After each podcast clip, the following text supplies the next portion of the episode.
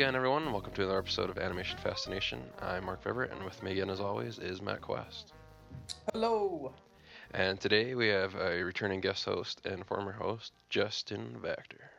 I'm gonna wreck it. Uh, this podcast focuses on the entire world of animation. Each episode, we feature an animated series or film from the past or present, whether it's traditionally hand drawn, computer generated, or stop motion.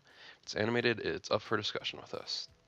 So, with that, we'll be back in a few seconds with our new releases for the week.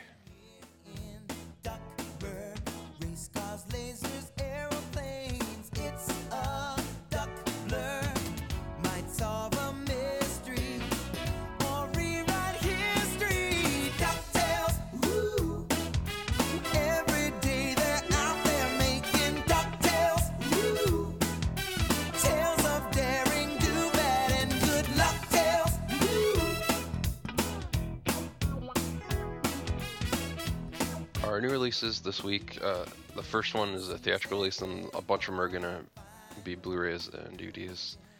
Uh, the, the first one is a new release from Disney. It's a prequel to The Wizard of Oz, of sorts, uh, and stars James Franco and Zach Braff and Mila Kunis, uh, Rachel Weisz, and uh, uh, what's her name from Dawson's Creek? You guys remember? Katie Holmes, Not Katie Holmes. James Van Der Beek. James Van Der Beek's a girl. Yeah. Oh, Michelle Williams. There you go. Uh, and I thought I thought it was a pretty f- fun movie. I saw it with Patrick. The 3D alone is, is worth going to. Is actually it's, the 3D is actually worth the ticket price of the 3D this time. Like the opening titles alone for the movie, they did some cool stuff with the 3D. And since the movie opens up in a in a black and white uh, four by three, just to kind of throw back to the original Wizard of Oz. Uh, the way that they used the 3D with that and going outside of the the black borders, kind of like how they did it with Life of Pi, how it would it would change aspect ratio, so some of the, the 3D stuff would hop over some of the black bars. So I liked how they did that, and thought there was some pretty good use of visual effects in the movie. Not some areas they they could have worked a little bit longer on it, but I did like how they put tied the story together with Wizard of Oz, and if you did like that, I think you will like this too. It's it's kind of basically if you mixed Wizard of Oz, uh, Sam Raimi's Army of Darkness, and Alice in Wonderland, the Disney live action Alice in Wonderland all together, and that that's kind of what this movie is. Hmm. So yeah, I mean, I, I enjoyed it, and and I uh, apparently Disney is already working on a sequel to it, which wait isn't isn't that the Wizard of Oz? But yeah, so uh, it'll probably be number one this weekend, so definitely go check that out. I know Justin and I are going to go see it actually again after we're done recording. So Yeah. Do they have that in D-Box? Uh, I'm not sure. I, I do want to see a D-Box movie eventually though, because I just, I just want to I guess experience to see what that's like. Have you ever seen a D-Box movie? I watched The Hobbit. I watched people. I didn't watch it in D-Box, but I watched people watch it in D-Box. So like I saw like the whole rows in front of me like moving to the movie, and I got kind of jealous.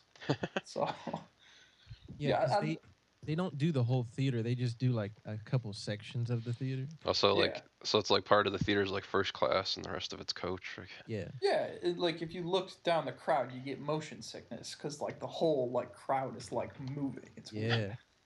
I actually saw The Expendables 2 in D-Box, and it was a fun I- experience. Yeah, I heard that's one of the best movies to go see in D-Box. Yeah. Let's pick like Iron Man three or something to go see this summer in D-Box.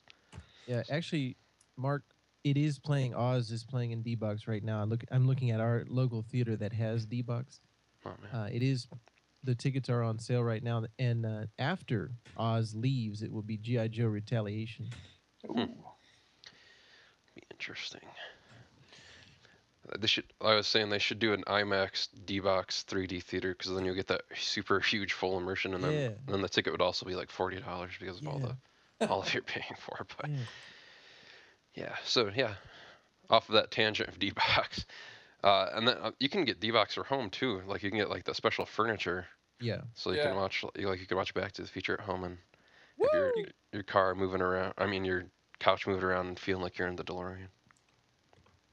I But saw I saw a clip of the Polar Express in D-Box, and it was I felt like I was on a, a ride at Disneyland. it, um, it would probably feel like like those rides, like the Back to the Future ride and the Simpsons ride, and just Yeah. like the general rides, you know, that move around like that. Mhm. so. But yeah, enough of of that tangent. Uh, so on the twelfth, Disney is the, doing another one of their mass releases of Blu-rays uh, of animated favorites from them. So this Tuesday, the twelfth, Mulan and its Yeah. sequel Mulan Two, Brother Yeah. Bear and its sequel Brother Bear Two, Hunchback of Notre Dame and its sequel Hunchback of Notre Dame Two, and Who Framed Roger Rabbit, no sequel, uh, are all coming out on Blu-ray from Disney. And, and as you can expect, Disney does awesome Blu-ray transfers. So all of these look beautiful in HD. Uh, Mulan, it doesn't have any new special features on there. So if you had the DVD, it's, it's going to be all those same features on there. A 98 Degrees music video, Christina Aguilera Yeah. music video. Yeah. So all, all these music videos you would have watched in the early 2000s. And there is a music video with Jackie Chan doing some cool bow staff stuff too. So uh, Mm. there's deleted scenes, backstage, Disney featurettes, uh, audio commentary. So yeah, if I mean if you had the DVD, it's going to be all that same stuff. But it's if you haven't watched any of that before, it's definitely worth checking out because it's it's always fun to see how Disney produces their films. I mean, and we discussed Mulan in our Disney Renaissance episode, so there's not that need to go to go too much back into it. But Justin, what did you think about Mulan? Mulan is one of my favorite 90s uh, Disney animated films. I saw it in the theater twice, and I was in high school at the time, and that was when, you know, all right, it's not cool to go see Disney movies when you're a high schooler, but I said, F you guys, I'm going to. And I loved it. The music was great, the animation, the story, and Eddie Murphy being Donkey before he was Donkey. A dragon Yeah. donkey. And I got called Mushu by one of my uh, one of my friends in my English class. She was like, "You remind me of Mushu, so I'm gonna call you Mushu." I guess it's kind of funny that uh, Donkey would go on to be with a dragon in Shrek. oh yeah, So uh, maybe it's not that weird. Look at our little mutant babies. But the next one is Brother Bear and Brother Bear 2. Uh, did ever did either of you ever get to, to see the either of these? Uh, no. Because I, I knew I know these were on the, the very tail end of like the 90s. yeah. Brother Bear was the last animated Disney movie I saw before they stopped for a while, uh, or, Yeah. or hand drawn animation, I should say. I never saw. What was that other? Home, Home on the Range. yeah, Home on the Range. That was the only one that Mm. I have not seen. So You're not missing too much. yeah. Brother we, Bear we was talked about Brother Bear at one point. Yeah. I don't remember it being good, amazing, great, or anything like that. Yeah, I mean, I, I enjoyed the, the first one. The the second one is basically another one of those ones that they did just to do a sequel to a Disney movie. Yep. But what I- what I like is if you've ever seen uh, Dave Thomas, not the Wendy's guy, and uh, what the hell's his name? Why is his name no escape? Uh, David Selinsky from. Why why of all of the guys is his name not come? You guys do you guys, you guys know what I'm talking about, right? Sure that guy. From Honey I Shrunk the Kids, Ghostbusters, Oh, yeah. Little Shop that- of Uh, Horrors. Rick Moranis. Yeah, Rick Moranis. I don't know why his name was the one that wasn't coming, but him and, and Dave Thomas, who who did the Strange Brew thing, basically play those two characters as moose Yeah. mooses. What's the plur- what's the plural of moose? Is it moose or mooses? Moosin. But yeah, they basically play the moose version of that in the movie. So it's funny to watch that because the movie t- kind of takes place in Canada. So so our friend Justin, my friend Ben, would, would enjoy the movie because of that. Yeah. Uh, and basically, it's like a, a film about this, this guy that can't. He's he, he kind of isn't growing up and whatnot, so he gets turned into a bear to you know teach him a life lesson and that whole shtick stuff. Um, my da- I remember my dad really wanted to go see this when it came out in theaters, and he wanted to find. He wanted to bring one of one of my friend's younger brothers with us, so that it gave us a reason to go to the movie, to go see it. So it looked like we were bringing that kid to see the movie. Uh, and then and then the sequel is basically the the main character Kenai's uh, old friend that's a girl uh, finds him in the woods. Uh, spoiler alert: he stays as a bear after the first movie. She finds him. She gets turned into a bear too in the second movie, and yes, it's, just more of it's basically the first movie but with a girl. So, Any returning actors like Joaquin Phoenix in the sequel? uh, the only people that returned for the sequel were Rick Moranis and Dave Thomas. Uh, Joaquin Phoenix did not come back for Brother Bear 2. R.I.P. Michael Clarke Duncan. He was Tug. Oh yeah. But yeah, so I mean, I enjoyed the first Brother Bear. So if if you enjoyed at least the first one, I would say definitely pick this up. It's got like Mulan, it's got all the same features that were on the Blu-ray. I mean, not the Blu-ray, the DVD. Uh, there's deleted a deleted song, deleted scenes, animated outtakes, another music video that you need, and the making of the movie too. So And did you know one of the animators on Mulan, one of the supervising animators, was the director of Brother Bear, one of the co-directors, I did not know that, but now I do. Aaron Blaise. Fact. the the next one what's it's kind of funny with um the Mulan packaging and the Brother Bear packaging it like clearly states Brother Bear and Brother Bear 2 Mulan and Mulan 2 so that you know both are on there but with Hunchback of Notre Dame it just says the Hunchback of Notre Dame 2 movie collection it's almost They're like gonna. It's like they're gonna surprise you. They're like, "Oh wait, we have another movie that we came out with, and no one knows about it." yeah and like the other ones have characters from the sequels on the cover too whereas like Hunchback it's almost like they don't really even want to acknowledge that the sequel to the Hunchback of Notre Dame exists so they're just like Yeah. It's the Hunchback of Notre Dame. Oh, there there is two movies in here. We're not gonna really tell you what Yeah, they. they're what not. They're not marketing the second one, and uh, rightly so. Uh, the first one looks looks great on Blu-ray. After I had finally got to watch it a few months ago, now watching HD was is even better. And I did subject myself to watching The Hunchback of Notre Dame 2, even after Josh told us how bad it was and how much of a waste of of his life that he'll never get back. It's only 66 minutes long, so it's like essentially a TV special uh, without commercials. And any of the darkness that was in the, the first film is completely removed from this one. Uh, it becomes like a romantic kind of comedy almost for Quasimodo, and then the bad guy is this dude that runs a circus who's super vain about himself and is, is in love with himself. He's he's actually bald, but he's got a wig going on, and, and it deals with like magic, and he wants to steal the big um, bell from the tower because it has diamonds and everything in it. So yeah, it's nowhere near as good as the the first one, and uh, even though the entire cast, like we said, returned from the first film, plus Jennifer Love Hewitt and Haley Joel Oh yeah. post Sixth Sense doing a voice and pre Kingdom Hearts. But yeah, so I mean, if you enjoy the Hunchback, the first Hunchback, definitely pick that up. And again, everything from the DVD is on there. Uh, there's a multi-language reel, so you can watch the movie in different languages if you want to. There's a Gargoyle's Life, which is interesting, th- there's a making of which is hosted by Jason Alexander during his Seinfeld days. So it's it's interesting to watch that and see where he was at at that time. Uh, but yeah, uh, the next one I was really excited. That's finally come out on Blu-ray. Who Framed Roger Rabbit? This looks. I watched this last night, and this looks really, really great in HD. When I killed your brother. uh, Uh, and I, I wish like the, the way that they were able to use both, you know, like the like all these cartoons that were owned by different companies in this film.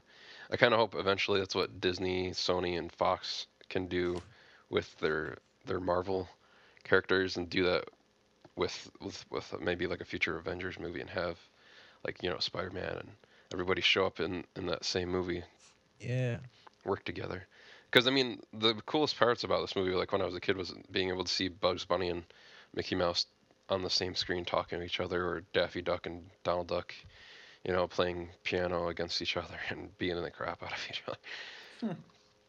Uh, on this, they restored three three uh, animated shorts that they did with Tummy Trouble, Roller Coaster Rabbit, and Trail Mix Up, Oh yeah. which are all fully animated. Did uh, Baby Herman and uh, Roger shorts, much like like in the same as the one that opens up the movie. So it's cool to see those, and they kind of end in that live action thing with Roger screwing them up somehow. So it's it's cool to see those in HD and everything. All the special features are from that.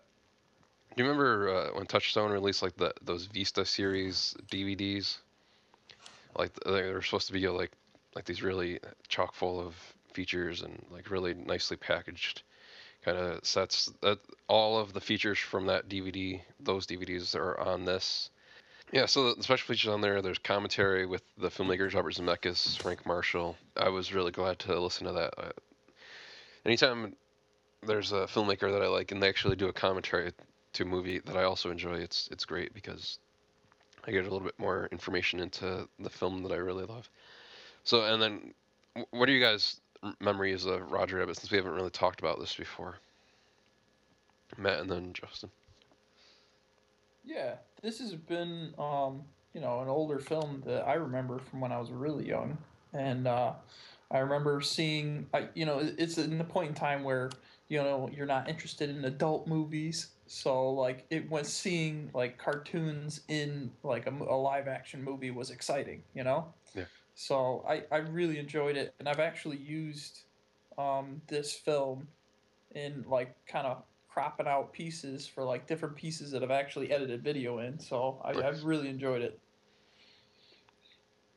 Yeah, and I was the same as Mark on loving and characters that had never appeared together in one place, Mickey Mouse and and um, Bugs Bunny and Daffy Duck.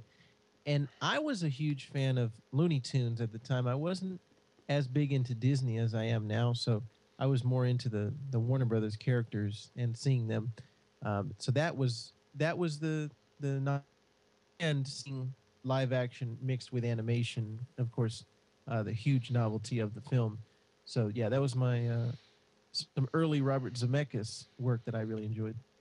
Well, yeah, the only thing that I'll say for the HD transfer is that it kind of loses some of the magic with the animation being mixed with the live action because Uh, because because of being brought up to HD, you can kind of see where stuff is added a little bit more than you could. When I was- Yeah.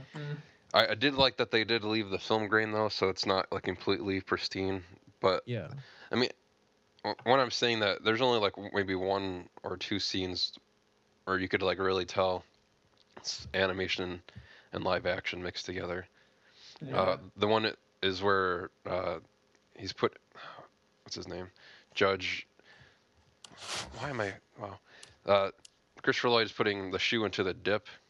You can kind of see how he's holding on to that. That, but other than that, you can't. It, it's kind of hard to spot it. But definitely, this is a movie worth upgrading to your Blu-ray collection, or if you don't own it yet, go out and buy it. The the next one is not a Disney release. It's a DreamWorks movie that came out in November. Uh, Rise of the Guardians. You have to go see this in 3D in theaters. I, I really enjoyed the 3D for it.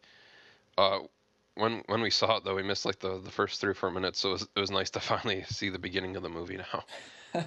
we saw it with Santa Claus also. Oh yeah, Santa Claus was in the theater when we saw it. So that was interesting. Uh, yeah, I mean, I really enjoyed Rise of the Guardians. When we talked about our top of 2012, it, I had it tied with Frankenweenie within my top five.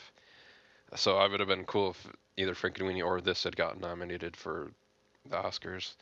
Uh, I really, really enjoyed this. Uh, I liked how in in the opening DreamWorks logo they changed the the guy to Jack instead of the usual, you know, kid fishing.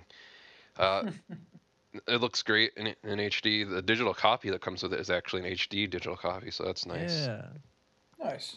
There's commentary on there with the director, which which is great to hear about, like what went into making the movie. And then there's the man behind the Guardians, which uh, talks with I don't remember his name off the top of my head, but the the guy that wrote the original the Guardians of Childhood uh, book series, talking about uh, how the filmmakers worked with him to come up with the, the story for the movie. So basically, the, the book series that he did, those all take place essentially before this movie. And so how, where the movie starts off with Jack Frost, and then it says 300 years later. The 300 years later is after the events of all the books that he released. So if you enjoyed the movie and you want to read the books, those are all kind of like prequels now to this movie. So definitely go check those out. I know my son wants to check them out now after watching the movie too. And what's kind of funny is the way that they marketed this movie when it came out closer to Christmas was more heavily around Christmas since Santa Claus is in the movie. And now that the Blu-ray is coming out closer to Easter. The packaging on the Blu-ray is more Easter heavy, and it, they're all they're all in uh, Easter the Easter Bunny's world. So I thought I thought that was kind of interesting. And then it comes with uh, these two wind-up hopping eggs that if you've seen the movie, uh, the Easter Bunny's eggs that he paints uh, walk around by themselves. So that's kind of like a fun little thing, I guess, for kids. Uh, but I was also having fun with them too. So shut up. uh, Everyone's a kid at heart. It's okay. yeah, and, and there's really good features on here about the making of the movie and, and like how they they crafted each of these separate worlds for the Tooth Fairy and and Jack and Santa Claus and, and the Easter Bunny and like why their worlds are all like that and why the characters actually like act like that and why Pitch's world kind of has like a mixture of everybody's because he's trying to emulate certain parts of them. And did you ever get to see this, Matt? Um, no, I didn't. This is like the one that slipped under. Uh, I didn't have enough time to go see this one, so I'm go. excited for this to come out on Blu-ray. So I, or yeah, so I can uh, go out and see it. Definitely rent it on the 12th. Uh, and Yes. Justin, what did did you think of the movie when we saw it? Or That was probably my favorite, up until Wreck It Ralph, of the year. My favorite animated movie. Um, I enjoyed the story and the concept of it, and some of the voice actors getting Hugh Jackman to play the Australian rabbit, okay. and seeing the the the back and forth between the characters. Um, and then it was fun asking Patrick afterwards which one was his favorite. Whenever you have a team movie like this, it's kind of like the Avengers of animated movies. So I enjoyed it a great deal. Yeah, uh, there's there's another feature on here about the voice cast too. So why they chose Chris Pine and Alec Baldwin and Edith Fisher and why they chose to make uh, Sandman mute. So it's definitely worth checking out. I think it's one of DreamWorks' better movies in, in a while. It's up up yeah, it's up there with Kung Fu Panda and How to Train Your Dragon. That's that's the last of our Blu-rays for leak. The last one just came out as a DVD. It's a Tom and Jerry DVD. It's got a bunch of. It's called Tom and Jerry Pint-Sized Pals, and it's basically whenever they did shorts for the the classic Tom and Jerry series, that you know had like the the baby mouse that Jerry ran into, or or that that little duckling, or I don't remember. Uh, do you know? Do you remember guys if the the bulldog that Tom always ran into had a name? Bulldog. All right. Well, there you go. Well, when he, when his his son showed up in certain episodes, he's in this too. So, all of all of the episodes that are on this are featured around this essentially the little kid characters that showed up in the shorts. There's there's about 15 or so shorts on here. So, I mean, I mean, if you liked the classic. Uh, or actually, the first disc has 15 and the second disc has 15, so there's 30 episodes. So if, if you like the classic Tom and Jerry, it's another DVD release from Warner Brothers to definitely check out because it's and it's all centered around the little kid things. Uh, I don't remember if we've talked about Tom and Jerry before with you, Justin. Uh, did you watch Tom and Jerry when you were a little kid?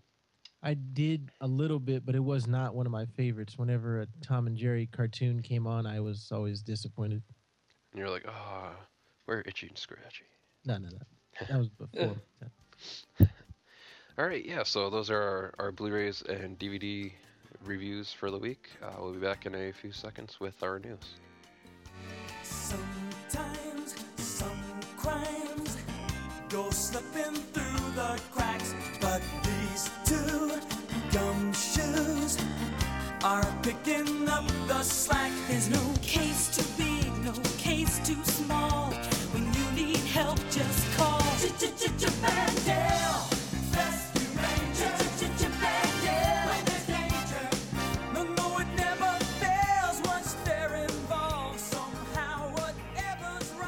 Our news for the week. The the first bit, all all of these you can find these stories right on our site with our, our new writers that have been putting stuff up there. So thanks to those guys for continuously putting the news up on the site.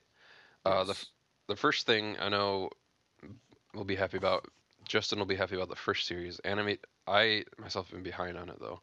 Animated series Archer and Teenage Mutant Ninja Turtles have been renewed. Yeah. So Archer is renewed for season five, and actually Ninja Turtles is renewed for season three, and season two hasn't even aired yet. So that shows how, much, I guess, They got a lot of faith behind. yeah, they have a lot of faith in, in the show, and Nickelodeon's doing really well for them. So that that's not often that that happens where a show gets picked up for us two seasons ahead of what it's already at. So that's pretty cool for them. That that's what's going on. And I'm behind on Ninja Turtles and I'm behind on Archer, so I need to catch up on both of these. Uh, I Yeah. I know Justin really likes Archer. Uh, Matt, have you ever watched Archer? Oh hell yeah, that's some good Yeah. stuff right there. Yeah. I'm be, I'm only on season one, so I've I got You Yeah. haven't made it past season one. no yeah. It's on Netflix good. Instant, so Yeah, I'll, watch it all. I'll catch it up. Yeah. But yeah, so that's that's good. Some good news to look forward to that. Uh, the next bit is Sarah Solves It has gotten greenlit by Amazon Studios, which is it's like a preschool type show that'll be on there. Which is kind of f- funny that it's called Sarah Solves It because apparently in the show, her and her brother solve these mysteries. So apparently she takes all the credit and her, her brother doesn't get any recognition whatsoever.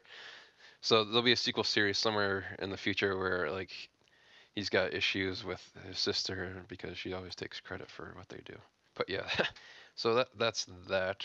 All right, our next bit of news is uh, Disney CEO Bob Iger uh, fields animation questions at annual uh, shareholders meeting. Um, you can find this on our website. Um, I just want to give another shout out to uh, Stanford Clark, who uh, wrote this up for us. Um, um, just want to give another shout out to the rest of our writers who are doing an excellent, excellent job. Uh, Matt Hardiman and our new ist writer Phil um, Shelton. Shenton. Shelton. And then we're going to be getting an, uh, another new guy coming on soon, John Huber, who's from here around Phoenix area. So So I just want to thank you guys for keeping up on the news for us, because you know it's a lot of news comes out and we can't catch it all. You know. So yeah, thanks guys. They did the, the shareholder meeting and uh, apparently r- right around here in, in Phoenix the other day, and the main things that they talked about there were plans for Oswald the Lucky Rabbit if they were going to do any films with him. Which it would be nice to see, them do that, but apparently all all they're going to be doing right now with him are the Epic Mickey video game series. But it, it would be. I remember hearing a, back a while ago that they were going to do like a Mickey Mouse like feature film based or so. I- But apparently we haven't heard anything about that in a while. And with this next bit of news, I mean that it seems like that would have been a good place to maybe use Oswald again. Maybe do a, an entirely animated Epic Mickey movie like in the vein of Epic Mickey, I guess. But the next thing is that they don't have any immediate plans for another 2D hand-drawn animated f- feature film uh, in the, the near future, which which pretty much stinks. Uh, I was hoping with the fact that John Kahrs won the Oscar for Paperman, and the fact that I had heard that he was working on doing a, a feature with Disney, that, that at least maybe that maybe they don't consider that fully hand drawn because maybe he's going to be since I'm assuming he's going to be doing what he did with Paperman, doing the hybrid of both the hand drawn and the CG animation mixed together. But yeah, as of right now, they're not doing any 2D animated films. So what do you guys think about that? Ooh. Yeah, Yeah. it's kind of depressing. I, I wish I, I want more. I love CG animated films, but there there are places for hand drawn animated films too.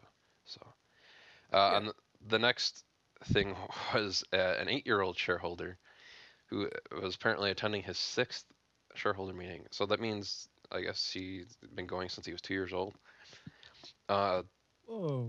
yeah, asked Mr. Iger, when it comes to Disney movies, is it more important about the critic what the critics say or what kids say? Mr. Iger said, "Absolutely, kids."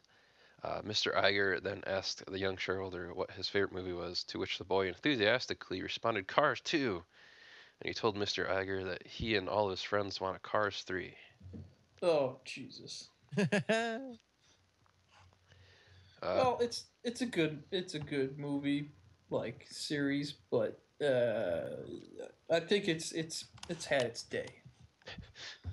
yeah, there's a Cars Land, so There's, they just built Cars Land. There's cars. You could just if you have a if you have an awesome enough imagination, you can make your own Cars 3. Yeah, I'd like to see him do a YouTube parody of Cars 3. There you go. do a sweded version. Uh, I, don't know. I, gue- I guess I don't really like that Mr. Iger said, or Bob Iger. Uh, we don't need to call him Mister. Uh, said that they they.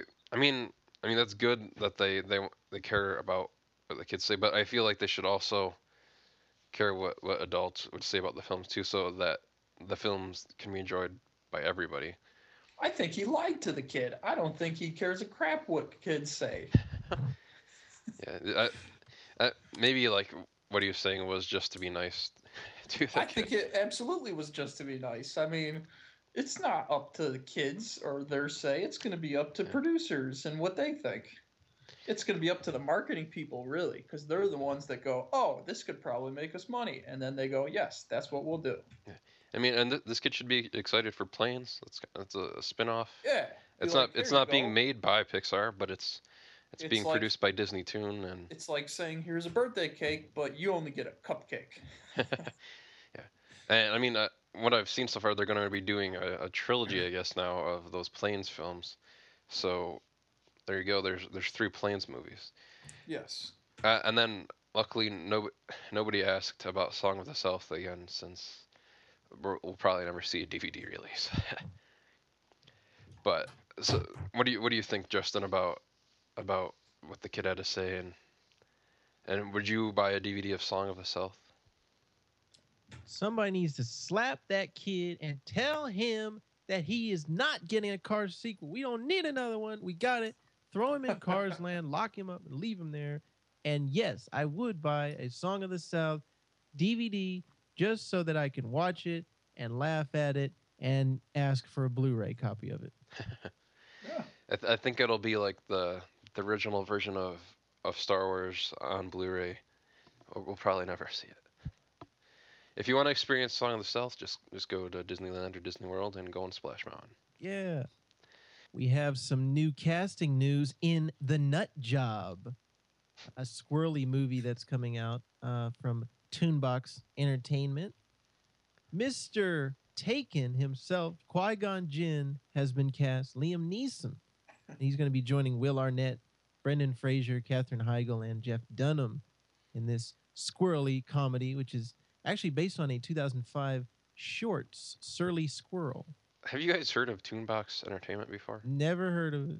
I've never heard of it either. Either Is it, it? It reminds me of uh, software called Toon Boom, but that's probably what it's. I don't know. I don't know. Tangent. I don't know. I'm assuming that they pro- produced the short, uh, and, and yeah, there, I, there's a teaser for the animated film on on their website, so you can check that out. And this kind of reminds me a little bit of, of Over the Hedge in a way. Yeah. Um, yeah, it's- it looks really, really, really similar from the artwork that I see here. Exactly the same. which speaking of Blu-ray releases that we want, I want Over the Hedge on Blu-ray. So Yeah. so get on that DreamWorks.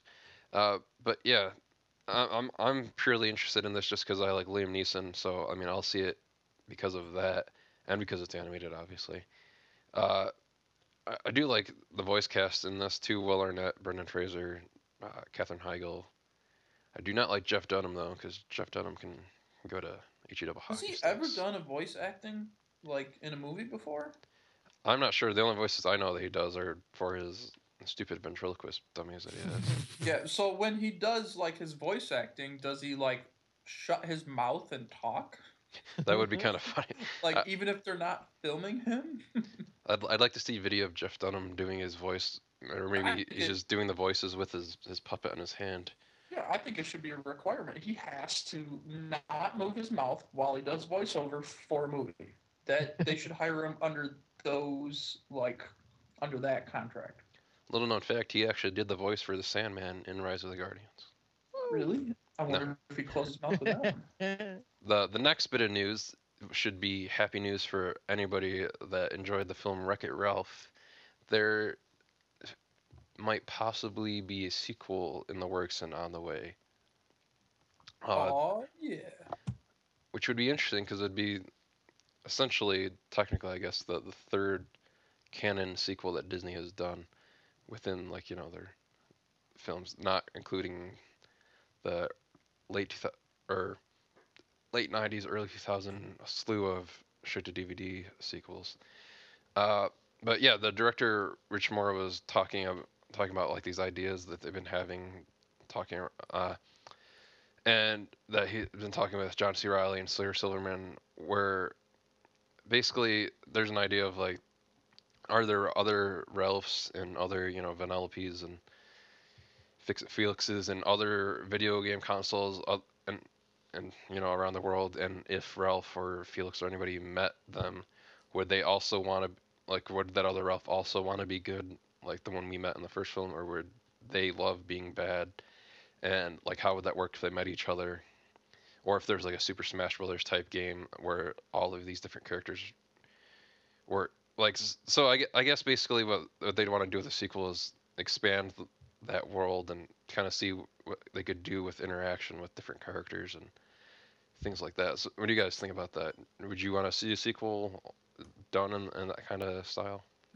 I think it'd be neat to incorporate more of the, you know, like gaming universe. Because I mean, it was really cool to see all those games incorporated into a movie, and just to get more of that universe. Like, if they could get more licenses to just put in a movie, I think it'd be really cool. Just to bring back like some old favorites, like you know, maybe some Sega game, or like they had Sonic, but like you know, like some Mortal Kombat, or you know, some characters like that. You know what I mean? Yeah. How about you, Justin?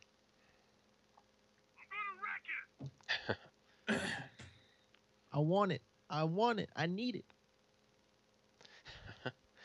Yeah, so I mean, I would, I'd be, and maybe if they even had some more new video game characters that weren't in the, the first film, I'm interested to see that. So yeah, I mean, I, I enjoyed Wreck It Ralph enough to, to see a sequel, so I would not say no to another one. Uh, but yeah, so if you enjoyed Wreck It Ralph, let us know what you think on on our page. You can check out Matt Hardiman's piece that he wrote up about Wreck It Ralph too there. Uh, the last bit of our, our news for this week is casting news for, or kind of recasting news, I guess, for Disney's Planes and additional casting news for Blue Sky's Rio sequel, Rio 2. So, you kind of talked about this before where Jon Cryer left, he either left Planes or they asked him to leave. I'm not sure exactly circumstances. Get out. But he, from the, we had posted a trailer for, Rudy and I talked about this last week. We posted a trailer for Planes. Uh, a lot of people started watching it, and then Disney sent us an email asking us to take it down. So I mean, I guess it's good to to be be noticed by Disney. They're on to us. I, but I, I think why they asked us to take it down wasn't because because of a copyright issue because there's enough YouTube channels on there that have other other trailers from different studios just on their own YouTube channels anyways. But this this was on a DVD and I think the reason they wanted it down was because in the trailers Jon Cryer is still doing the voice of Dusty Cropper. And I think what they're they don't want to release it yet even though this trailer is on all of those March 12th Blu-rays that's coming out in HD. So if you want to hear Jon Cryer doing the voice of Dusty Cropper, just buy one of those. You can you can see it on there. But he's been recast now. That's coming out theatrically in films and yeah, theaters. The Dane Cook is going to be doing the voice of Dusty now, which is like completely 180 from the voice of Jon Cryer. And I, I I've seen like a lot of people didn't really like that. I like Dane Cook personally, so I'm okay with it. I do think that's interesting going from Jon Cryer's voice to Dane Cook because of how how different they do sound. What do you guys think about that recasting? I think it's just a big name. They wanted to get a big name in there, so they got Da- uh, Dane Cook. And really, I mean, he's not that huge anymore. He's kind of like died off. I mean, when's the last time you heard his name, Dane Cook? Yeah, he's, I mean, he's got a TV series going to be doing, but besides that, Yeah, he hasn't I mean, been doing I much think lately. that they were excited that they could get a bigger name on the project, so they went and did it. I think it had nothing to do with if it was the right voice for the movie. I think you? it's all marketing. Probably. How about, how about you, Justin? Yeah, I don't, I don't think they're doing it where it's going to be an Ellen situation on Nemo, where it's almost like that character fits perfectly with the personality of the voice actor. I don't think they molded it on Jon Cryer. Now they they have to totally rewrite the character for Dane Cook. I think it's just going to be, you know, another actor, plug him in and let him go. So it doesn't bother me at all. And I'm wondering how much of the film maybe they'll have to redub because I'm assuming that Dane Cook might want to, if they if they would allow to improv some lines and like maybe add lines to the film that weren't actually in it before. Yeah, So I'm so I go, go ahead. I assume like when they do that type of thing, like the animation's already blocked out. Yeah. And they can just adjust um, the lip sync Yeah. to you know him. I mean, it's it's not like a terribly hard thing to do, but it is very time consuming and tedious. I've seen it done before. Yeah, on that John So- Lasseter thing we talked I talked about last week. There's actually a bit on that where like they're redubbing a scene from Cars 2 to like Yeah. redo a few words in that. So yeah, I mean it'll be interesting. Maybe that it might even get delayed a little bit in theaters because maybe they'll have to redub it a bit, or this is old news and they had already started, you know, redubbing this last year. But who knows? I, uh, well, I guess we'll find out when they officially released released that second trailer. And Matt, did you get to watch it before they pulled it down? I actually got to watch the Planes trailer almost a year ago. Um, they had a, an internal conference at uh, my company last year, and I got to see it. And um, you know, it, it didn't. I don't think it had any voiceover in it. It was just like the you know or you know teaser trailer. Yeah, there's that first one, and then the second one like showed more of the story to it and whatnot. Yeah, it, I did. You know, I saw it like the second link you put up on there. Yeah. And I did get to see it um, before it got taken down again. All right, we'll, t- we'll talk about that in a few seconds. Yeah. Uh, and yeah, and then the next thing is that Blue Sky is doing a sequel to Rio, uh, and basically the people that they added to the cast besides the returning cast members of Anne Hathaway, Jesse Eisenberg, Jermaine Clement, which Yeah. I- I'm glad he's back, but if you saw the first one, that'll be interesting to see how they have him come back. Uh, Will I Am, Tracy Morgan, George Lopez, Leslie Mann, uh, Rodrigo Santoro, better known as Paulo from Lost, Bebel Gilberto, I don't remember that guy, uh, and then Jake T. Austin and Jamie Foxx will all be coming back, and then joining them will also be Andy Garcia, Bruno Mars, Kristin Chenoweth, Rita Moreno, Amanda uh, Stenberg, Rachel Crow, Pierce Gagnon, and Natalie Morales. So it seems like they added a few, like you know, famous singing voices to that too, like with Bruno Mars and Kristin Chenoweth. You know, are known for their voice and singing. So I'm assuming, obviously, because the first movie was very musical, there'll, there'll be more music in the sequel to this. Are you guys looking forward to Rio 2? Because I'm not even sure of like the storyline yet. I think it's it's kind of focused around the the World Cup for soccer, better known as football around the the world, not in the U.S. Are you looking forward to Rio 2? Yeah, I mean Rio was you know a great looking movie, and I'm excited to see you know what they're gonna do for Rio two, like landscape wise, like what environment they're gonna put it in. If it's just like in a like you said, if it's gonna be like uh, you know focused around like the football there. Um, if it's going to be like in a stadium, you know, you're not going to get those lush backgrounds like in the original Rio. So it'll be interesting to see where they uh, where they do this. And exactly how they'll incorporate the characters and whatnot, and if Yeah. these new characters are animals or if they're humans like Leslie Mann and Rodrigo Santoro. So it'll be interesting to see when that comes out as well. So we'll be well on the lookout for that. Yeah, so tho- that's our news for the week. Uh, back in a few seconds with the new trailers.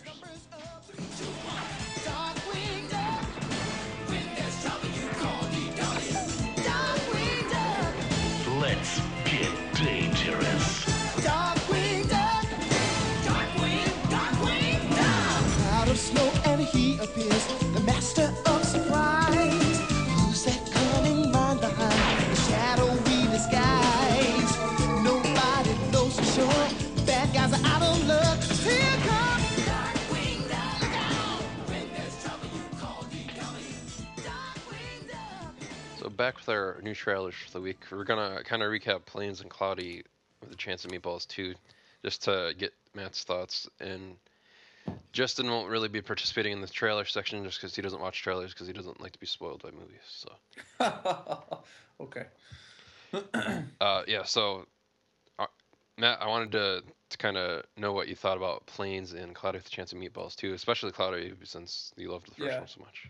Well, uh, let me go through planes real quick. I saw um, the trailer, which is, has been taken down again um, with uh, the their theatrical trailer, and I, you know, I was skeptical about it when it first came out because I saw the teaser trailer, and honestly, for me, I like, you know, a lot of 3D. I like automotive like 3D. I like, you know, like the modeling aspects. Like I've built 3D cars myself, so I enjoy watching them. When it's brought to, you know, the the movie screen, I still kind of enjoy um, you know, watching that. I mean, storyline aside, I'll probably like going to see planes because of the 3D planes because I like seeing that kind of thing. So um, for me, I'll probably go see it and like it. But as far as like the story goes, I'm not too excited about it at all. Like it's it's a crop duster, and he's going to be going through you know that uh, uh, it's The- like the the race. yeah. Yeah. So I mean, it.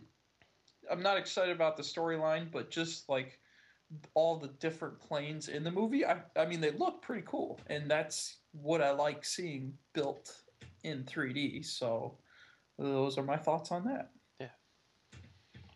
Um, but yeah, going off of that and moving on to uh, the cloudy uh, with a chance of meatballs two holy crap i saw this you know instantly i was like hovering you know over twitter and uh, you know i saw your like at, right before you emailed me i had already seen it um, i saw that it came out and i watched it and it was awesome you know it's it's cool the storyline where you know like they had to leave and then they came back and it's nice to see they have like the most popular characters in the movie still um, I like Mr. T as Mr. T, sort of.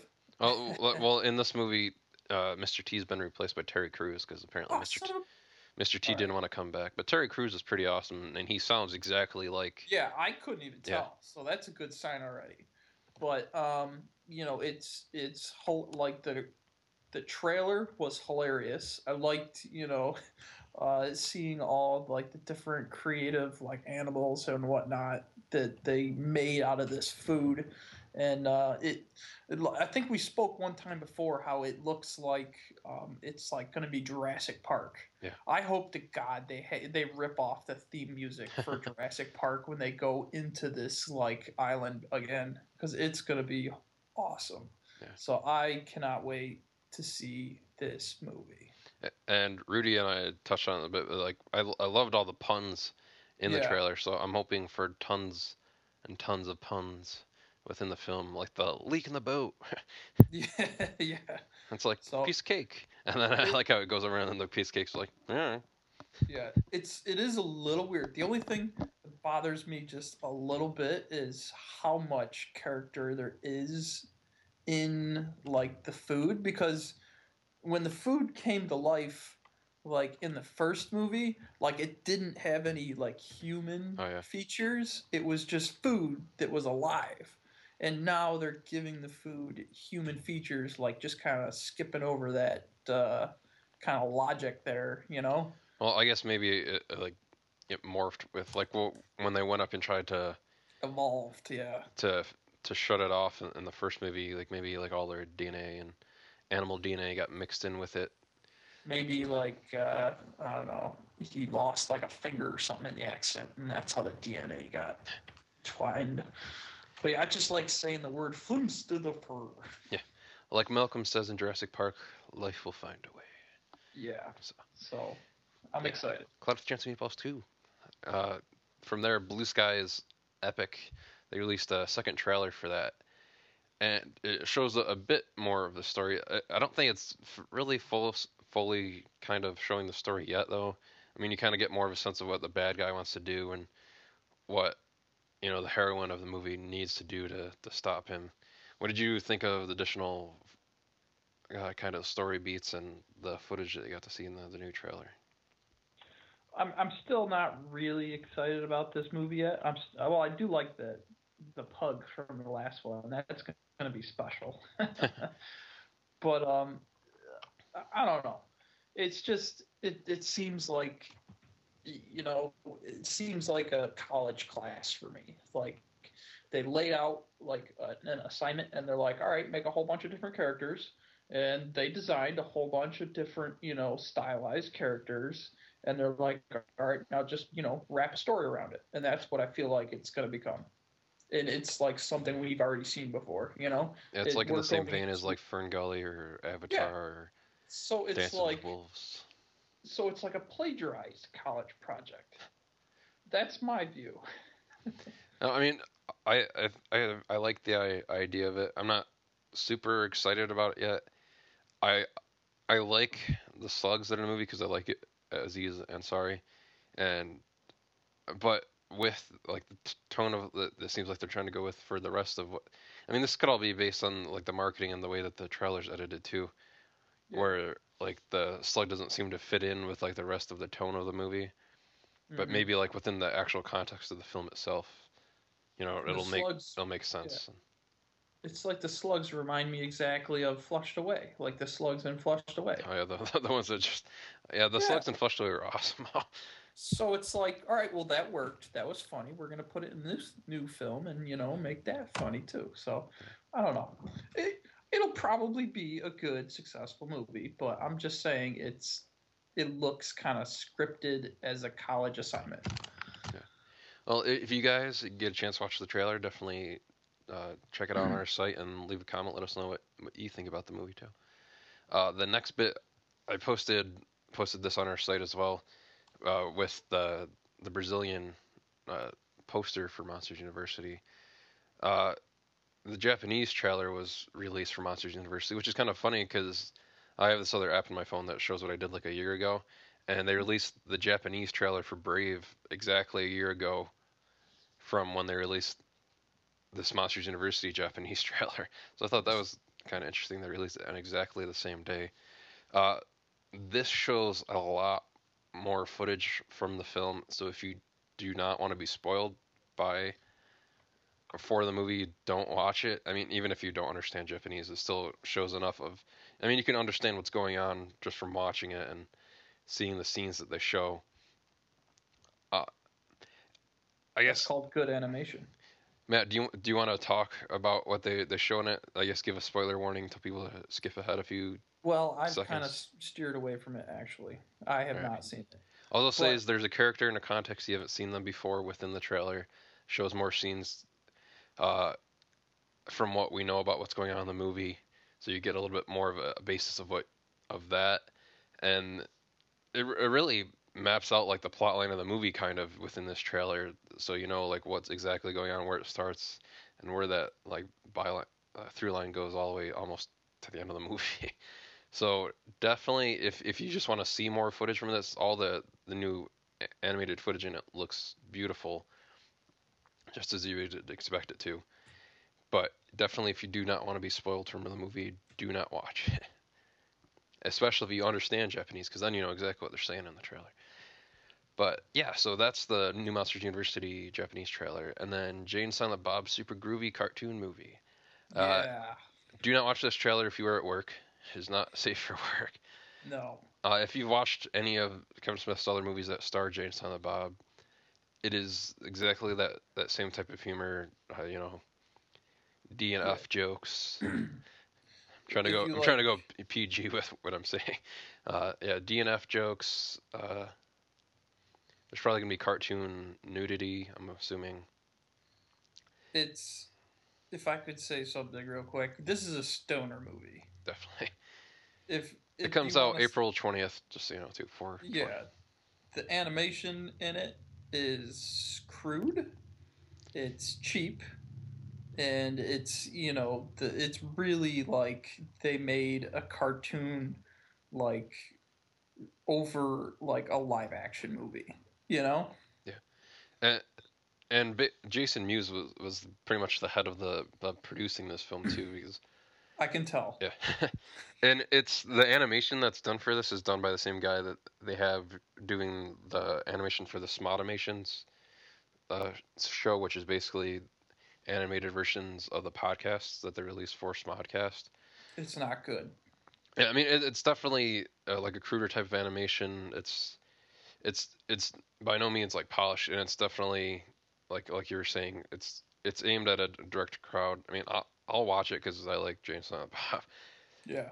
Uh, I don't partake in their extracurricular activities, but I, I do en- enjoy and Silent Bob. I like Kevin Smith, so I mean, I'll watch this. It's it's kind of like if you guys saw Jay and Silent Bob Strike Back, it's almost what I'm assuming what the live action movie they were shooting in that that film would be if it was an animated movie with uh, Bluntman and Chronic from the View Askew universe and, and the superheroes that become in it. So, I mean, I'll, I'll watch it.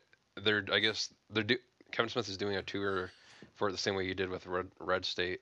So if it comes to your town, there, I posted a link to it, so you can click that and if you want to go check it out, there's they're doing like VIP things where it's like I think it's like three hundred dollars. You get a, a T-shirt, an autograph poster. You get to meet James. You get to meet Kevin Smith and uh, Jason Mewes, and then you get to go to the this Q and A and watch the movie as well. So That's funny. You got to see Kevin Smith in person the one time, right?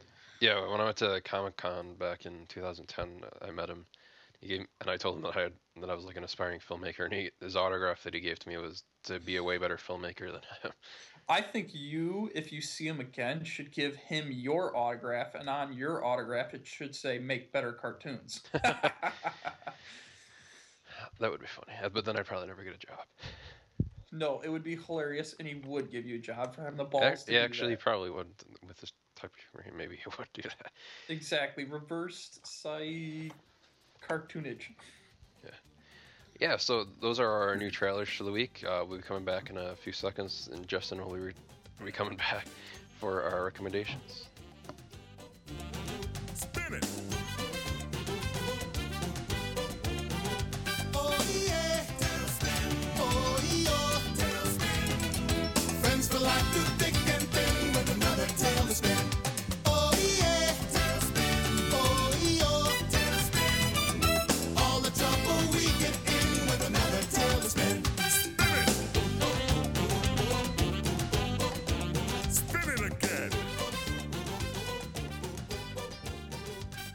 So back with our recommendations for the week. I'm I'm being greedy, and I'm I'm recommending two things that are both half an hour long. So you better watch them. Uh, the first one is kind of it's somewhat in the same vein as what I recommended last week with with uh, John Lasseter. This Inside Pixar, it's like another thing where it tours the studio a bit, uh, and they do an interview. It's not entirely focused around John Lasseter, but it, it's talking about the studio and how after its its win from it's basically spotlighting the studio after it won its Oscar for Brave, and like what the studio does, it talks a bit about the films that they have coming up, like Monsters University, Good Dinosaur, Inside Out, and then Leon Ricks, uh, Unkrich, yeah, can never say his name right, even though it's completely can easy to say. Uh, the Day of the Dead film, and then other stuff they have in the works. Uh, and I really like watching these type of things because every time I do watch them, it just makes me want to have a career for that studio even more than I do now. And it, it makes me feel like I know that much more about the studio, and then I've got to see a little bit more in there. So I'm looking forward to the day, hopefully, that that we finally get a studio tour and get to go walk around there. Uh, but yeah, so definitely check that out if you are any bit of a Pixar fan and you're interested in like what they do at the studio. You guys get to watch like a little bit of this at all? I know it's half an hour, so I didn't expect you to watch the entire thing. Yeah, I went through a little bit of it. It was pretty interesting. I mean, I've seen some clips of inside of Pixar before, and this is, it, you know, shows you a little more, and it's it's interesting to see. You know, it, it shows that they how their you know work environment, uh, you know, uh, plays out, and how they get uh, people to try and come up with you know good ideas and how they designed you know the how the interior of Pixar behind it and stuff like that. So it's pretty neat. Definitely. And I don't, I don't know if Justin watched this or not because he told me he didn't because he likes Matt more than me. Yeah. yeah. Thank you. that Mark recommends, I don't watch it. But if Matt recommends, I'm on. Damn right. Uh, the the other thing was, which I'm kind of upset they didn't put it on the actual Blu-ray, was a Fix It Felix Jr. mockumentary, kind of like in the same style. If if you guys have seen The King of Kong, A Fistful of Quarters, it's kind of it's almost it's similar to that, where it's about uh, this dude that got the high score on Fix It Felix Jr. when he was a little kid, and then he, he rose he rose to fame. What'd you say, Justin? Fix it, Felix. Uh, yeah, yeah, he rose to fame after winning it, and it's it's really funny. Uh, Rich Moore is actually in it as, as himself, directing this documentary. It's it's I guess it's a little bit more adult in humor. Maybe I don't know. Maybe that's why they didn't put it on the actual Blu-ray, but I wish they would have. Uh, and then a few weeks later, this guy broke his record, and it's about uh, this original kid trying to beat that record again. What did you think about it, Matt? Because again, I know Justin didn't watch it. I, I I watched like the first five minutes of it and then I skimmed to the end to just get you know like what happened. Uh, It's funny. It's a nice mockumentary. It's hilarious that you know the director Rich Moore um, did it, and I think I saw that um, documentary on the Fistful of Quarters. That was uh, pretty hilarious. So um, it's it's interesting. I mean, I don't know like what kind of reach it has, but uh, Yeah. I don't know. It was pretty neat. Uh, I guess if you think about it, though, in the context of what we learned from the Wreck It Ralph movie, though, Yeah, when that arcade console gets un- unplugged, spoiler alert at the end of this documentary, it was during gameplay. So all the Nicelanders, Ralph, and Fix It Felix in that version of that game are all dead. yep. So let's have a moment of silence for, for them. I was like, oh no, that's horrifying. They're all dead. so yeah, so definitely if, if you liked Wreck It Ralph and you like that style of humor, definitely check that out. If you're not Justin, go go watch it. But uh, the next recommendation is from Matt, and it's called Fat. Yeah, this um, this is another uh, animated film off of Vimeo.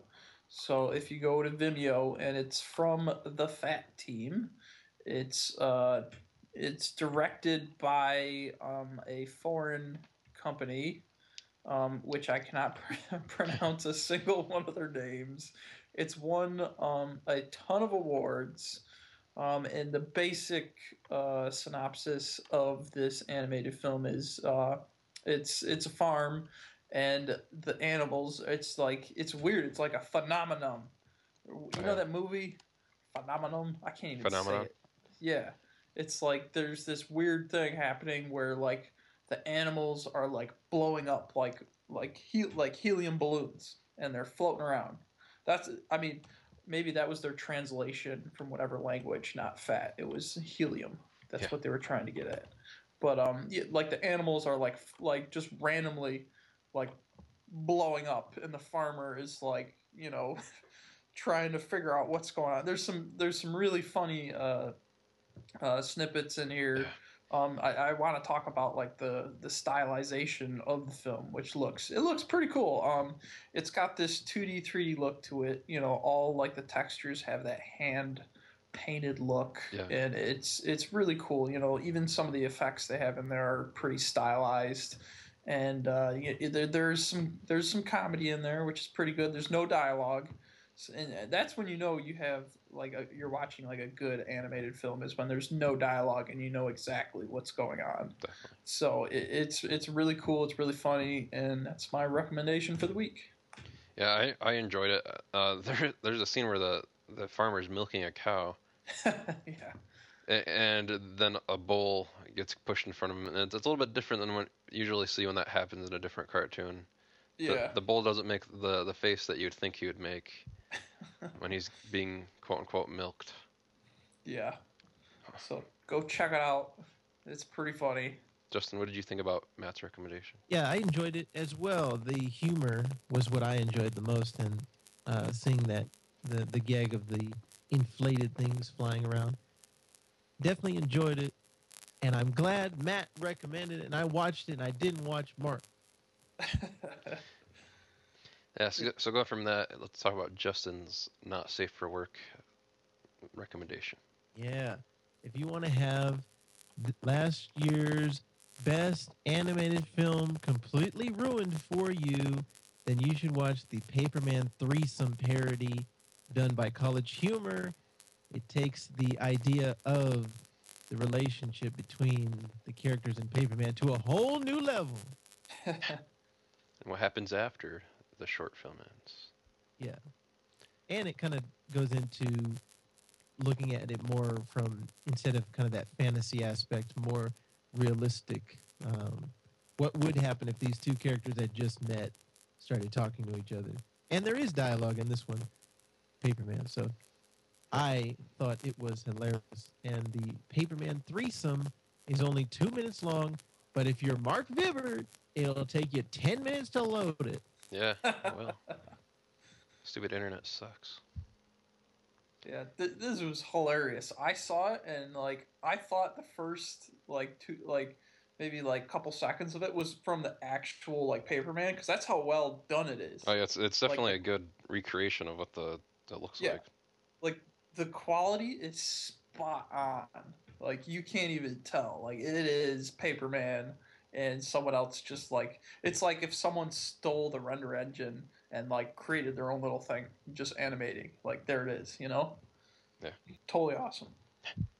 Yeah, so definitely check that out, but don't watch it- watch it at work or with your kids. Yeah, so those are our recommendations for the week, and we'll be back in a few minutes, or not a few minutes, a few seconds with our main topic, talking about the Disney afternoon.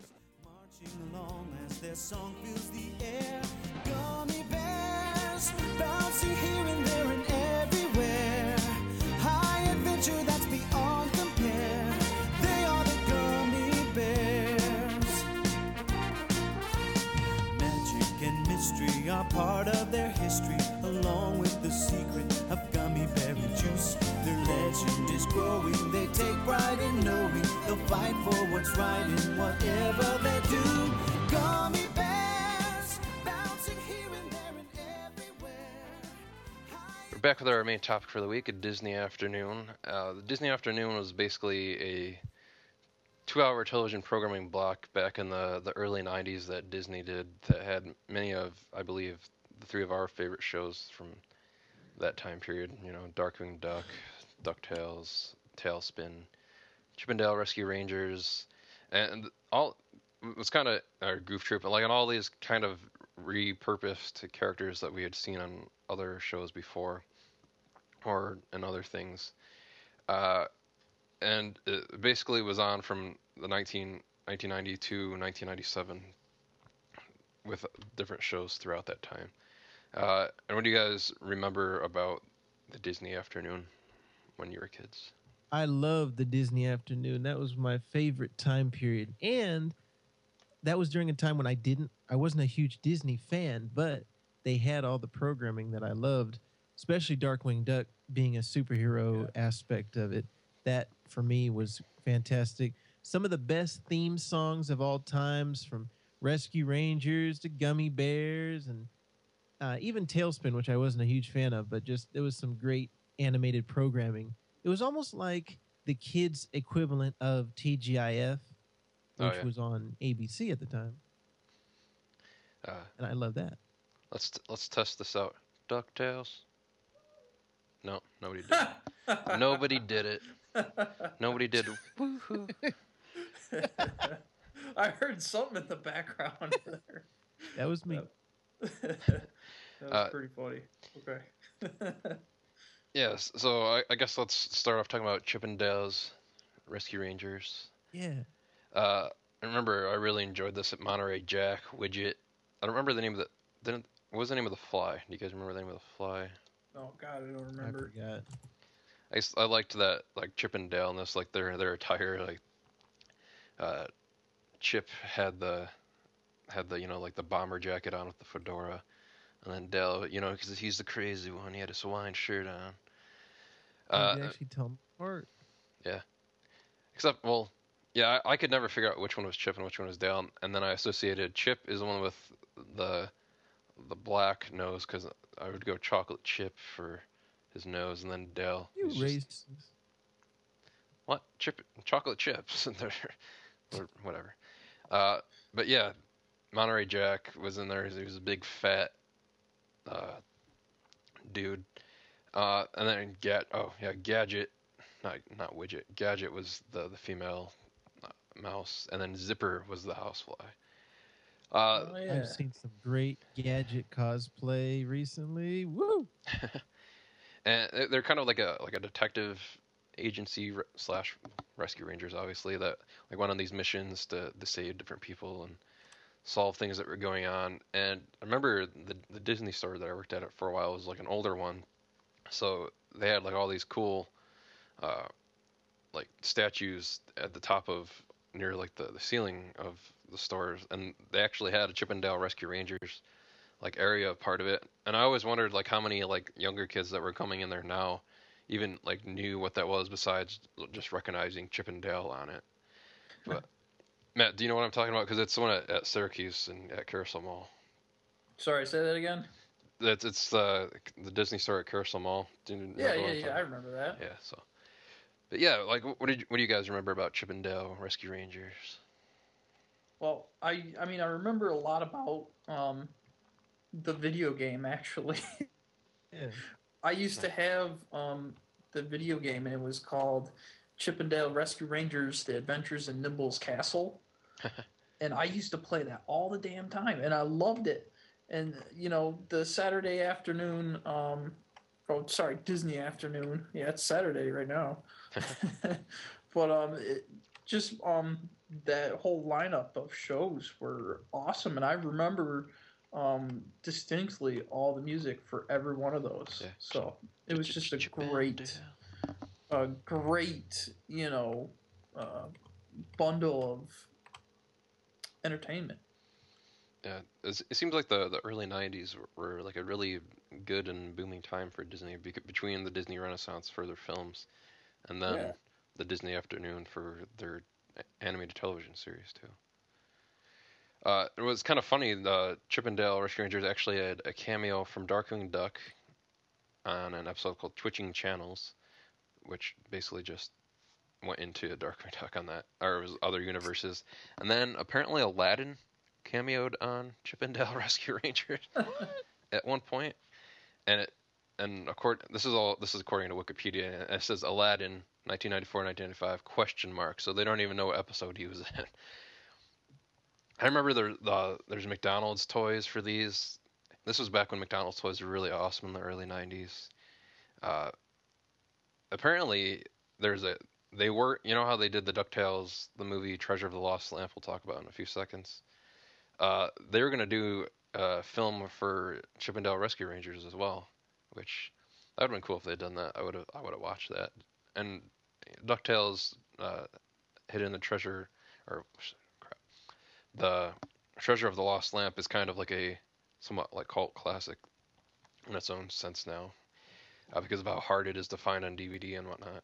Uh, but yeah, so I mean that's our talk about Chip and Dale Rescue Rangers. The next one is TaleSpin, which I, I really enj- enjoyed as a kid. I liked Baloo a lot from the Jungle Book, and TaleSpin is almost kind of like a repurposing of the characters from Jungle Book in the sense that now Baloo is a pilot that delivers things around this island. Shere Khan is like this high-powered kind of remember it was like a businessman or something like that. Uh, King Louis is now like he runs a, a bar. Uh, what do you guys remember about TaleSpin? The theme song. Yeah, Sing it, I- Jason. I barely remember anything else about it. I mean, I'm looking up like the wiki or you know like Google Images, and I'm it's slowly coming back. But holy cow! Yeah, I wasn't a big fan when it was on for some reason. Like, I don't know why. I just wasn't. I wasn't a big Jungle Book fan, I guess, at the time. So the characters didn't really mean that much to me. But I just, I I gravitated towards Darkwing Duck. Like I said, um, Rescue Rangers, Gummy Bears. Uh, those were the ones that really stood out for me. Yeah, yeah. so so in this, like I was saying, Baloo is a hotshot pilot, hero of the series. Louis, owner of Baloo's favorite bar. Shere Khan is a business tycoon. However, Mowgli, Bagheera, Kaa, and Colonel Hathi are not in the show at all. Uh, so so that's kind of int- it, w- I think it would have been weird uh, had Mowgli been in it, since this this like kind of universe that this move this show takes place in is all pretty much like animals as as like quote unquote humanoid kind kind of characters in that. But Kit Cloud Kicker, which was Baloo's kind of sidekick, kind of I guess kind of stand in for uh, Mowgli within this. Uh, and I, I remember I really liked this and the way that like I I know I just liked the the way that the series took place and uh, all of these shows that we're talking about actually have been released on DVD by Disney too. So you can buy Chip and Dale Rescue Rangers, TaleSpin. Hold on a second. Yeah. All right, do not Patrick. Google talespin. There's a lot of furry porn talespin out there. A, a lot of a lot of Rule 34 going on. yeah. What the hell? Yeah, that happens with anything you Google. Like, like I, uh, I googled Jurassic Park Happy Birthday this morning, and I got a really weird picture of Jeff Goldblum. You need to start figuring out some more algorithm filters for this Google shit. Uh, yeah, I mean, I, I really enjoy TaleSpin, and I would definitely watch more of it if they put more of it out. But then the next thing we're talking about, Ducktales. Nope, not it. Nobody did it again. Uh, with with Uncle Scrooge and Huey, Dewey, and Louie. Uh, and do we ever find out who Huey, Dewey, and Louie's actual father is? Because Donald is their uncle, Scrooge is their uncle. So is it, where is their absent father? Absent. And then Huey, Dewey, and Louie also have a, a sister in this as well. Hmm. Her name is Pewee. She Yeah. stinks. Pewee. Like she came out and she was like, "Oh, Pewee." I don't know. Uh, but what do you guys remember about Ducktales? Honestly, the video game again. I had the DuckTales video game, and the one thing about this freaking game was it had a code you had to put into the beginning, and if you didn't get it right, you couldn't play the game. And I had lost the code, and it and I spent hours just trying to like randomly put it in, and I've maybe played it like three times. Oh man. I had the Game Boy uh, Ducktales game, and I used to play that all the time. Uh, apparently, in that, that new Disney Infinity game that's coming out too, at least Uncle Scrooge's money bank is going to be in it that you can use and go in and jump into Oh, and swim yeah. around in the, the coins just like Uncle Scrooge can. Uh, yeah, then th- then they did the the Disney Toon film Ducktales, the movie, Treasure of the Lost Lamp.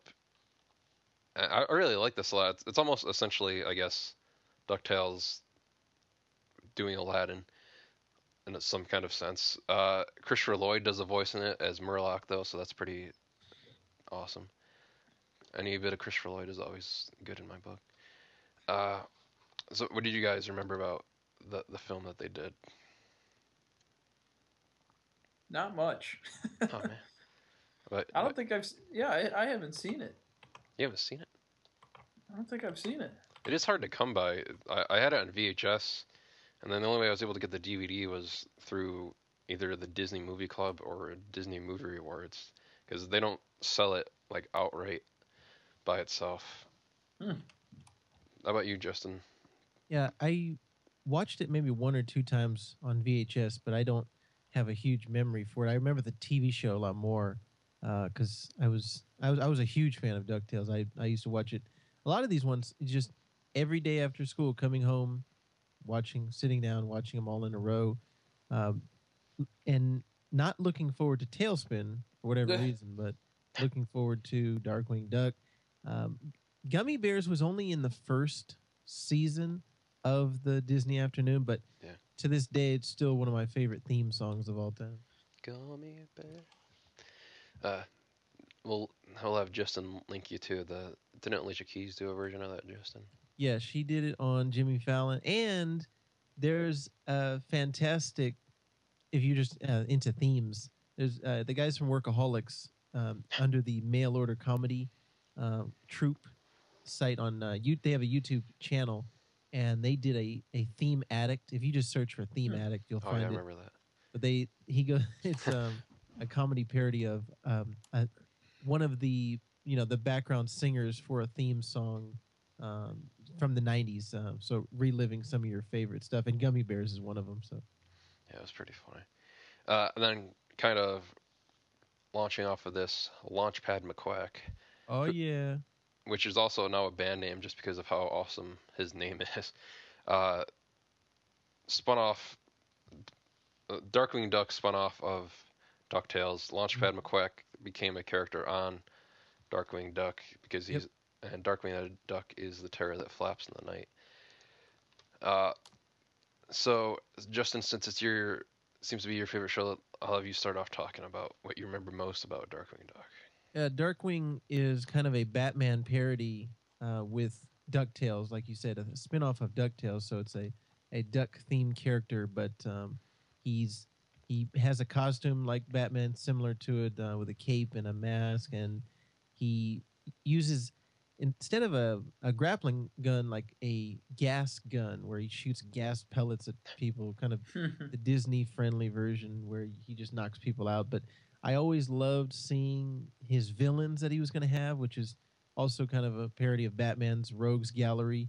Uh, seeing Negaduck was always my favorite because he was the analogy, the the villainous analogy of Darkwing Duck, uh, kind of the the reverse, almost the reverse Flash, if you will, of Darkwing Duck, and so that that was what get, just got me was the the hero, the costumed hero version um, theme of, of Darkwing Duck is what hooked me when I was a kid, and uh, I remember seeing it premiere, and then the theme song was fantastic, and Jim Cummings, one of my favorite voice actors, was the voice of Darkwing Duck, and uh, he's also the voice of Winnie the Pooh. If, if you're not familiar with Jim Cummings, but he's one of my favorite actors, and um, every week I was enthralled with Darkwing. Because when there's trouble, you call DW. Yeah. Yeah, I really, I really, I actually, and this is on DVD too. So I've, I want to like actually get all these Disney Afternoon at, at some point. But I, I really enjoyed Darkwing Duck a lot, and, and like you're saying, it, it was it had like more of a superhero thing going for it, and then he had his little, uh, it's kind of like a adopted daughter, uh, Gosalyn Mallard, who got into mischief, and then he had to get her out of that. She usually was the one that would save the day. Yeah, almost like a Inspector Gadget type of, uh, where Penny was the one Oh, who yeah. actually solved the the crimes. But yeah, and I love the the pulp aspect to it as well. Like the there's the golden age superheroes like um, Doc Savage, Green Hornet, Batman, the Shadow, like those type of characters as well. It's kind of that um, the pulp noir um, Disney Disneyfied version of it is is something I would loved as well. And a little bit of trivia: the city that they live in in uh, in Darkwing Duck, Saint Canard, is supposed to be a direct parody of Gotham City. There was also a video game for Darkwing Duck too, uh, that they released for I the, never played that one. the original NES and the Game Boy. I think Yeah. this, uh, you, since you guys were talking about those two, I think this was actually the only one that I had, and I, I think I had it for the regular Nintendo. Hmm. and it was, it was like a side-scrolling type thing. Uh, and I guess they have since released a mobile uh, phone game app for it too. So I would definitely, I'm gonna search for that and try to find. Uh, Mr. Vibert, I have a little bit of trivia that you will be interested in. Go ahead. Christine Cavanaugh is the voice of uh, Gosalyn. Did you know she's also the voice of Chucky on Rugrats? She was also the voice of Dexter on Dexter's Laboratory. Also, the voice of Bobby Hill on King of the Hill. Hmm. and your favorite That's it. And my favorite, my favorite what? Oh, um, she uh, she is the actress that is on um uh I'm I'm blanking on it. Um, well, yeah, you love that. Yeah, you love it. there you go. Apparently, the the genie from Aladdin also cameoed on on Darkwing Duck too. He gets Hmm. transformed into Darkwing Duck. What? Yeah, so there's some weird cameos going on in these. But yeah, uh, and yeah, kind of the, the opening to Darkwing Duck. That was kind of almost like a direct parody of the animated series too. Yeah. Oh yeah. Yeah, I don't, I don't, I don't see what show you're talking about, Justin. Oh, yeah. So well, your she shorts. also she was Babe and Babe. Interesting. Uh, yeah, so Darkwing Duck, uh, gummy bears. Yes. Let you start off this one too, Justin. bouncing here and there and everywhere. The gummy bears were so good, and the the gummy berry juice, which was like their superpower, basically, where they they drank this strange uh, fluid, and then they could bounce higher and and be stronger than everybody. So that I had this gummy bear doll that was it the the rump of the doll was a rubber ball, so you would throw So it down it. and it would bounce up and I was I was a huge gummy bears fan when I was a little kid. Would it bounce here and there and everywhere? Yeah, and it was like this medieval theme, and there was Dungeons and Dragons, and and the bad guy's name was Dookie, so everyone laughed at him. So that was one of my favorites. And like I said, it was only in the first season of the Disney Afternoon, but I still, you know, through reruns, I still kept watching it over and over again. That was one of my early favorite Disney animated uh, cartoons.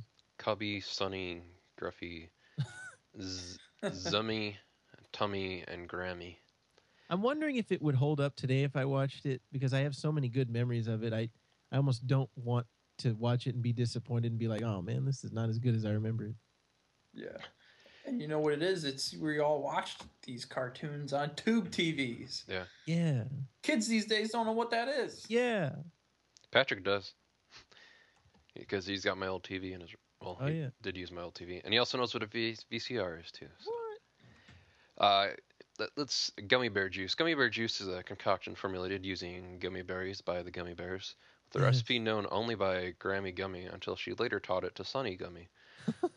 the juice is produced by adding six handfuls of red berries. You guys write this recipe down so you can make your own.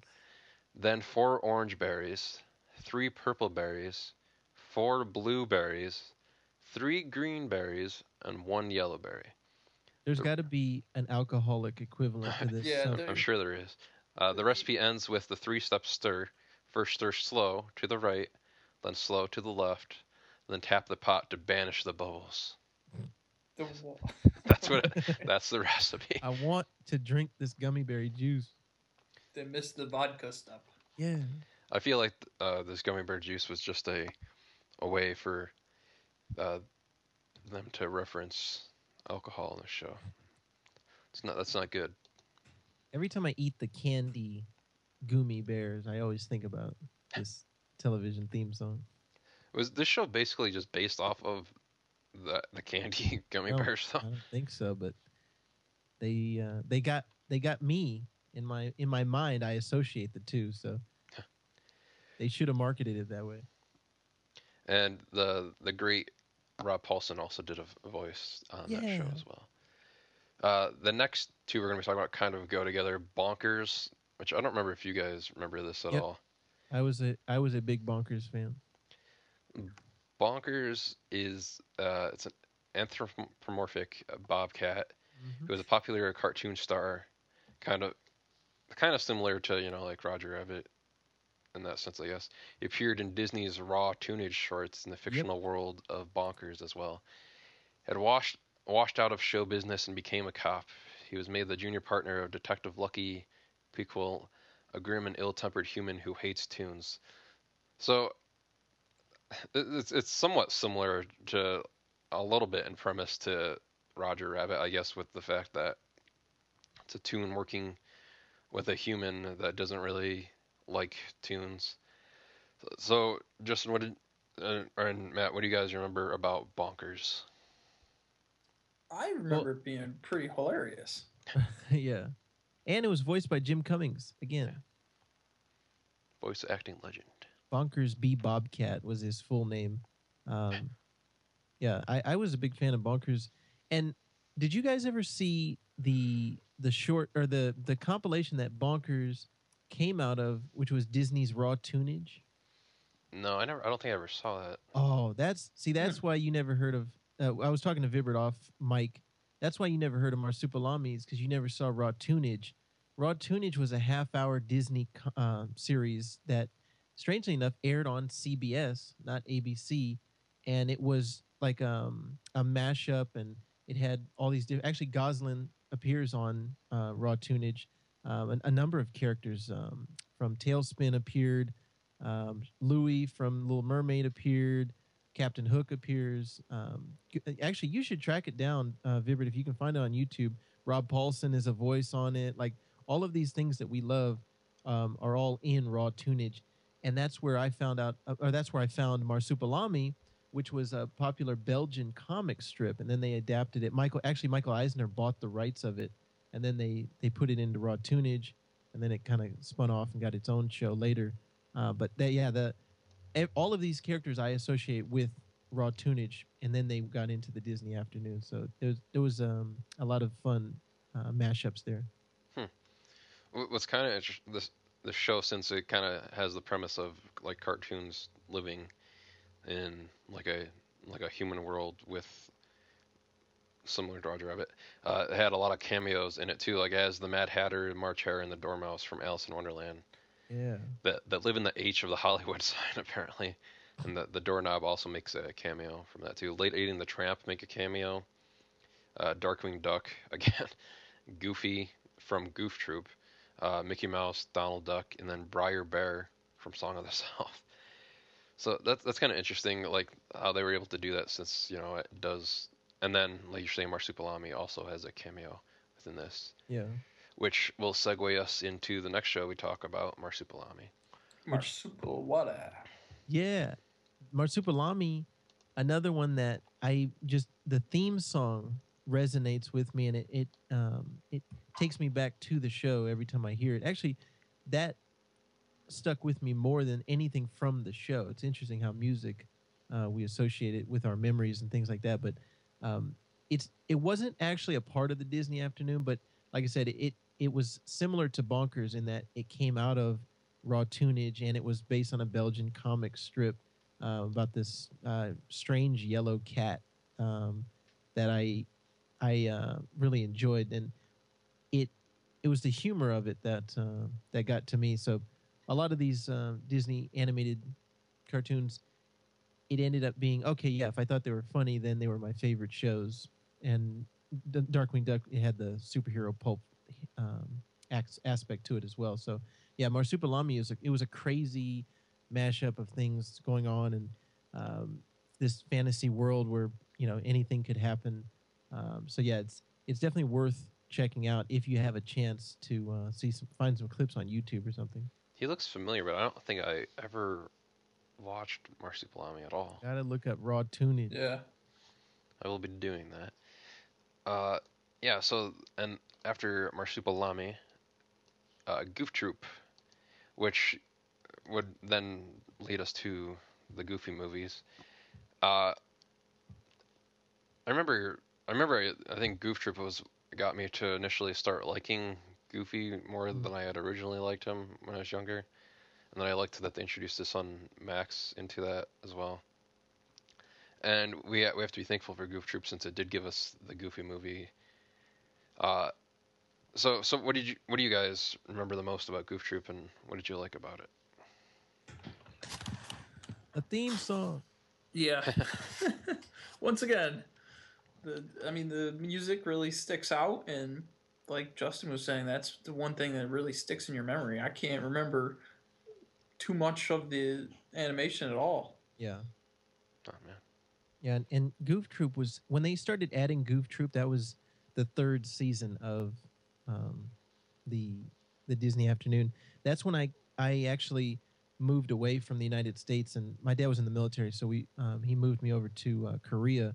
So that was when I, I I didn't have television, so I was in the early Disney afternoon phase, the seasons one and two. But then when they started adding Goof Troop and um, later Aladdin, I was overseas, so I actually couldn't watch it anymore. So I have less memories of those than I do the earlier ones. But um, Goof Troop was I was kind of like you, Mark, where I didn't like Goofy a lot when I was a kid. So Goof Troop didn't appeal to me too much, and similar to TaleSpin, it was like I yeah I like the theme song, uh, but I, I never really got into the episodes. And wh- I think when like Goof Troop or TaleSpin came on, I would kind of go go play basketball or go get something to eat or something, then come back and then oh okay yeah now Darkwing's on or you know, you know now uh, Bonkers is on or something. Yeah. Uh, so I- I'm glad Goof Troop existed. So it helped me to like Goofy and to to also you know give us a Goofy movie. I wish I'd watched it more when it was on. Yeah, we we kind of talked about this a little bit when we did the Disney Renaissance. They did the, but uh, I guess the Aladdin TV series is considered part of the Disney Afternoon, Mm-hmm. and they added it during the the fifth season, fifth uh, fifth season of Disney Afternoon in '95, like kind of shortly after the movie came out. Yeah, that's when they started doing those anim, you know, the TV spin-offs of the movies. Yeah. Uh, we ended up getting a lot of those, like with Lion King and. Yeah, for Yeah. Timon and Pumbaa. Uh, and then around that same time, Gargoyles came out. I remember like a lot of kids in my in my classes in elementary schools like really liked the Gargoyles. I never got too much into it. I liked that there was like somewhat with like time travel involved in it, and it kind of like explained like a myth- mythology for gargoyles and like they could only you know, come out at night or and they turn to stone during the day. And I liked that they all kind of had names that were that they took for you know, like since it took place takes place in New York City, so like there's one called Hudson and uh, I can't remember. I remember there's one Goliath, but that's not really New York City. But do you guys remember watching Gargoyles at all? I, I do actually a little bit. I remember, um, like you were talking about, like the mythology about you know they would turn into stone and all that. Um, that's about it though. Gargoyles, for me, the thing that stood out was the introduction of Keith David's voice. He was the main gargoyle, and he ended up doing Spawn later for the HBO television series. And then I got to know him as an on camera actor later, but his voice uh, oh, he did those UPS commercials. What can Brown do for you? That that voice to me always stands out like a perfect animated voice. Uh, yeah, Goliath with Yeah. Keith David. Hudson was Ed Asner, uh, who everybody may know as Carl Fredricksen or Lou Grant or Granny Goodness, depending on what shows Yes, you've watched. yeah, Yeah. Uh, Broadway, Bill uh, Fagerbakke, Lexington, uh, Brooklyn, Jeff Jeff Bennett. That voice sounds. I mean, seems familiar. Yeah, he's done a lot of animated. Um, Jeff Bennett was on Batman: Brave and the Bold. Um, I, I think he did the Joker. He, he's done a lot of work. Uh, Bronx, F- Frank Welker, which that name also sounds familiar. Yes. Uh, and then then some of these aren't really you know New York City related. Angela, Foo Dog, Katana, Nashville. That's not even anywhere near near New York. Uh, Egg, Eggwardo uh, is a yet to be hatched gargoyle egg. Uh, Othello, Desdemona, and those are all the Manhattan clan. Hmm. And uh, so, yeah, so the, the basic story of gargoyles was that the series features a species of nocturnal creatures known as gargoyles that turn to stone during the day, focusing on a clan led by Goliath. In the year 994, the clan lives in a castle in medieval Scotland alongside humans until many of them are killed by betrayal, and the remainder are magically frozen in stone until the castle rises above the clouds. A millennium later, in 1994, billionaire David Xanatos purchases the Gargoyles Castle and has it reconstructed atop his New York City skyscraper, awakening the six remaining gargoyles. In trying to adjust to their new world, they are aided by a sympathetic NYPD detective, Eliza Maza, Meza, and quickly come into conflict with the plotting Xanatos. In addition to dealing with the gargoyles' attempts to adjust to modern New York, the series also incorporated various supernatural threats to their safety and to the world at large. Yeah. Oh, uh, quick follow up. Jeff Bennett was Joker on Batman: Brave and the Bold. He was also Captain Marvel, Abracadabra. He was Alfred in Batman Year One, and he was he did voices on Phineas and Ferb, Ben Ten. Oh, Uh, man. you will know Jeff Bennett's voice if you hear it. He also was a, a voice in Frankenweenie, Gravity Falls, and Epic Mickey Two. He played Mr. Smee. Nice. Nice.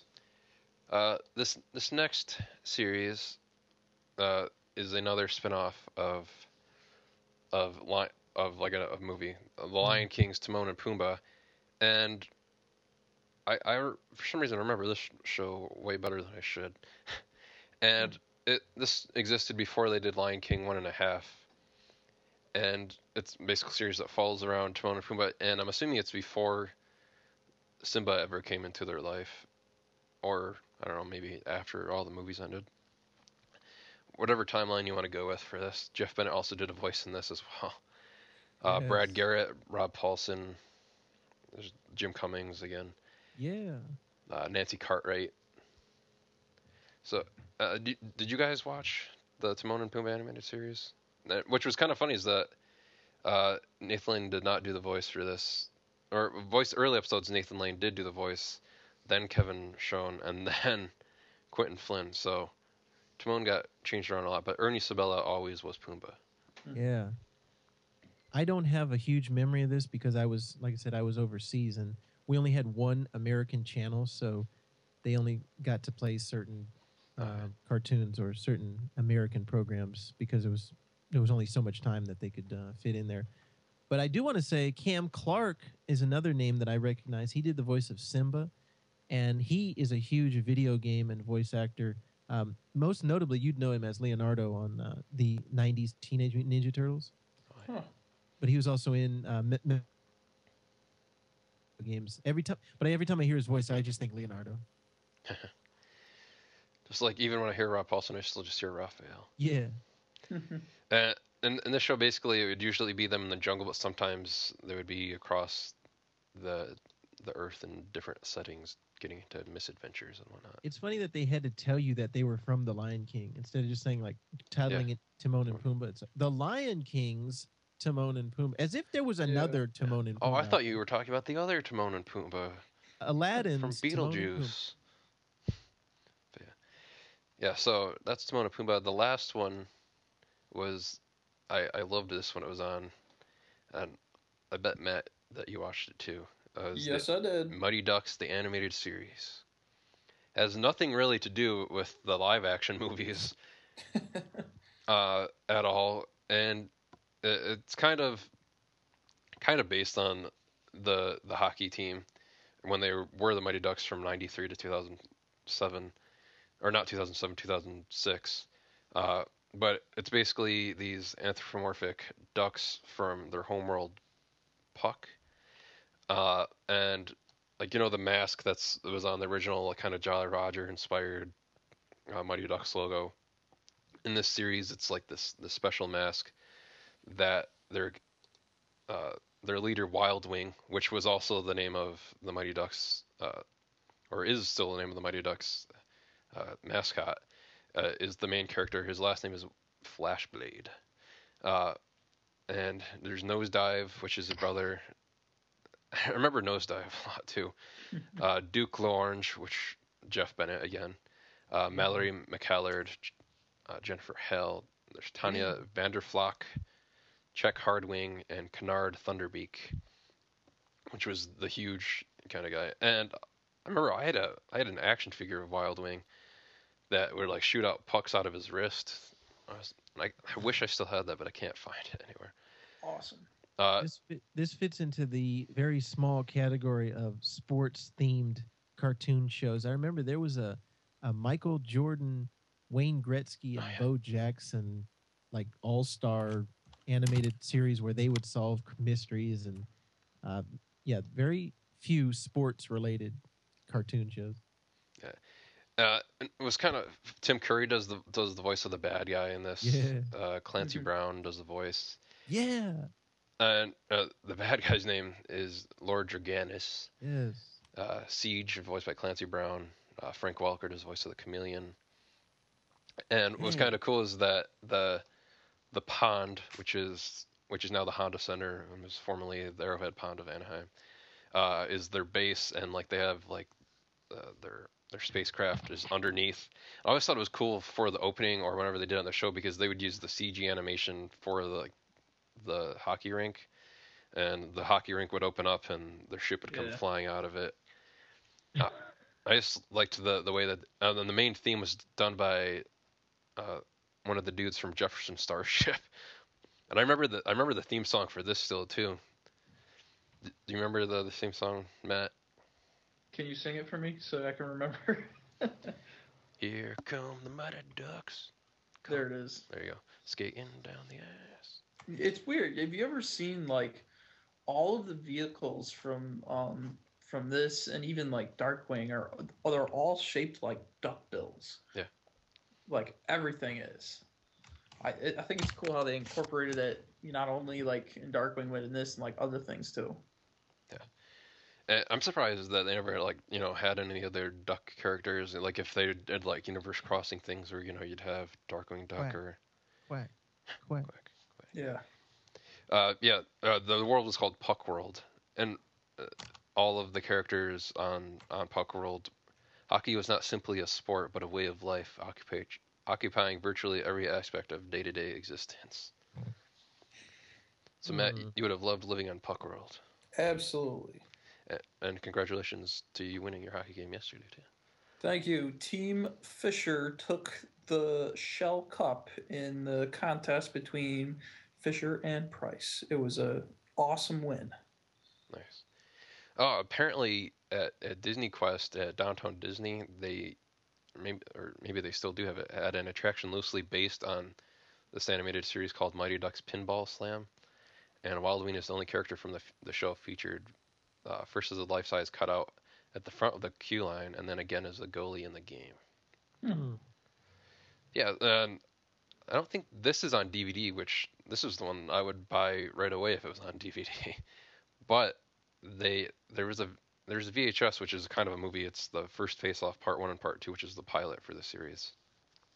And this was only on for one season, so if they did release it, I mean, maybe hopefully when they finally put the Mighty Ducks live action film series on Blu-ray, maybe we'll get a little special package of this animated series on DVD.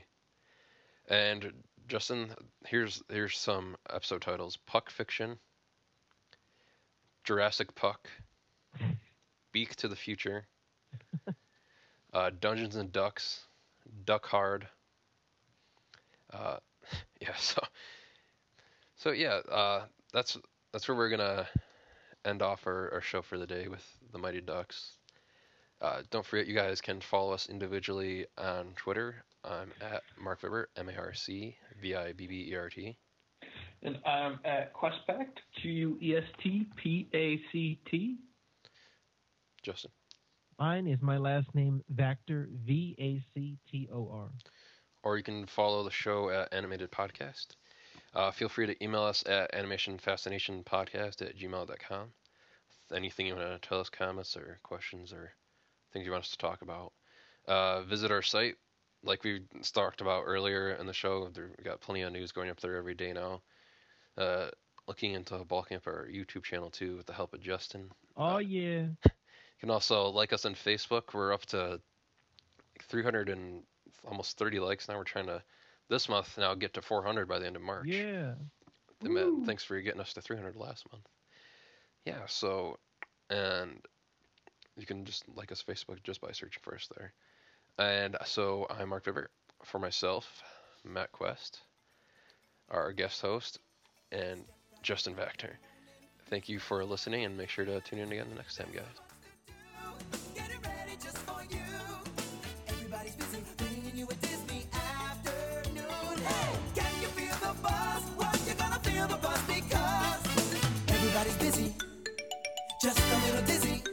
Bringing you a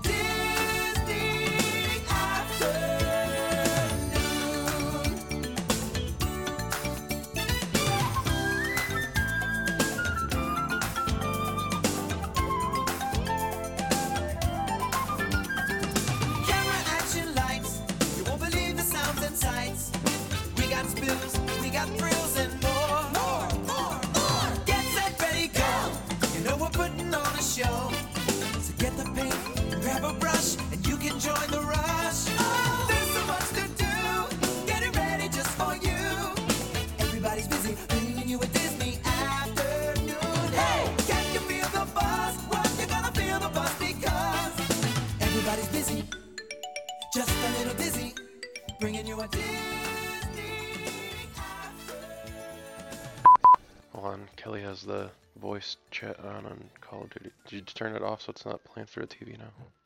Right. She's playing Call of Duty. Yeah. That's badass.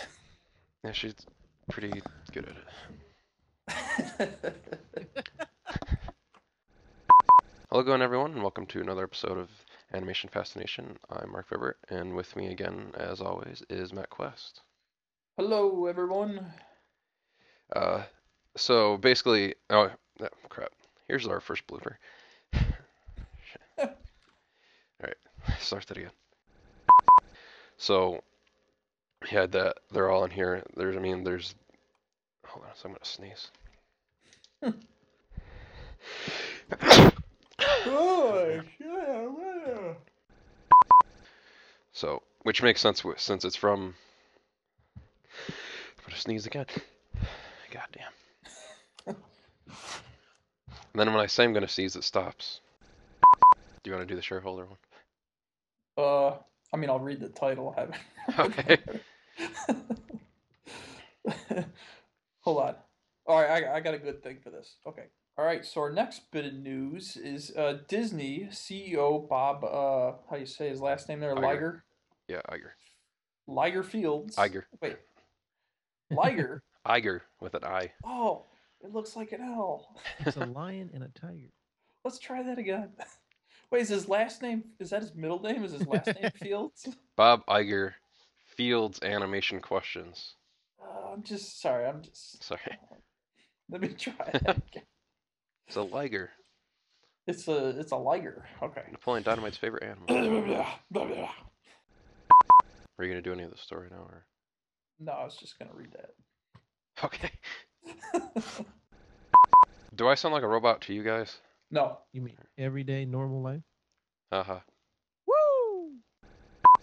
Are you guys looking forward to it? Hello, Sure. Matt. Can you hear me? I was talking. I had my microphone turned off. Sorry. I was like, I seriously was talking for like two minutes. Okay, I'm gonna continue again. Wait, say, say it again. Hello. Do, do you have your mic off? I pulled a mat. Woo, woo. oh, that's funny. You know, when uh, Mark told me I was coming on this podcast, I didn't realize I was going to be here for three hours. Shut your mustache. It's only been an hour and 21 minutes. So it says about three hours. All right, guys. I'm off. Okay. Flying V.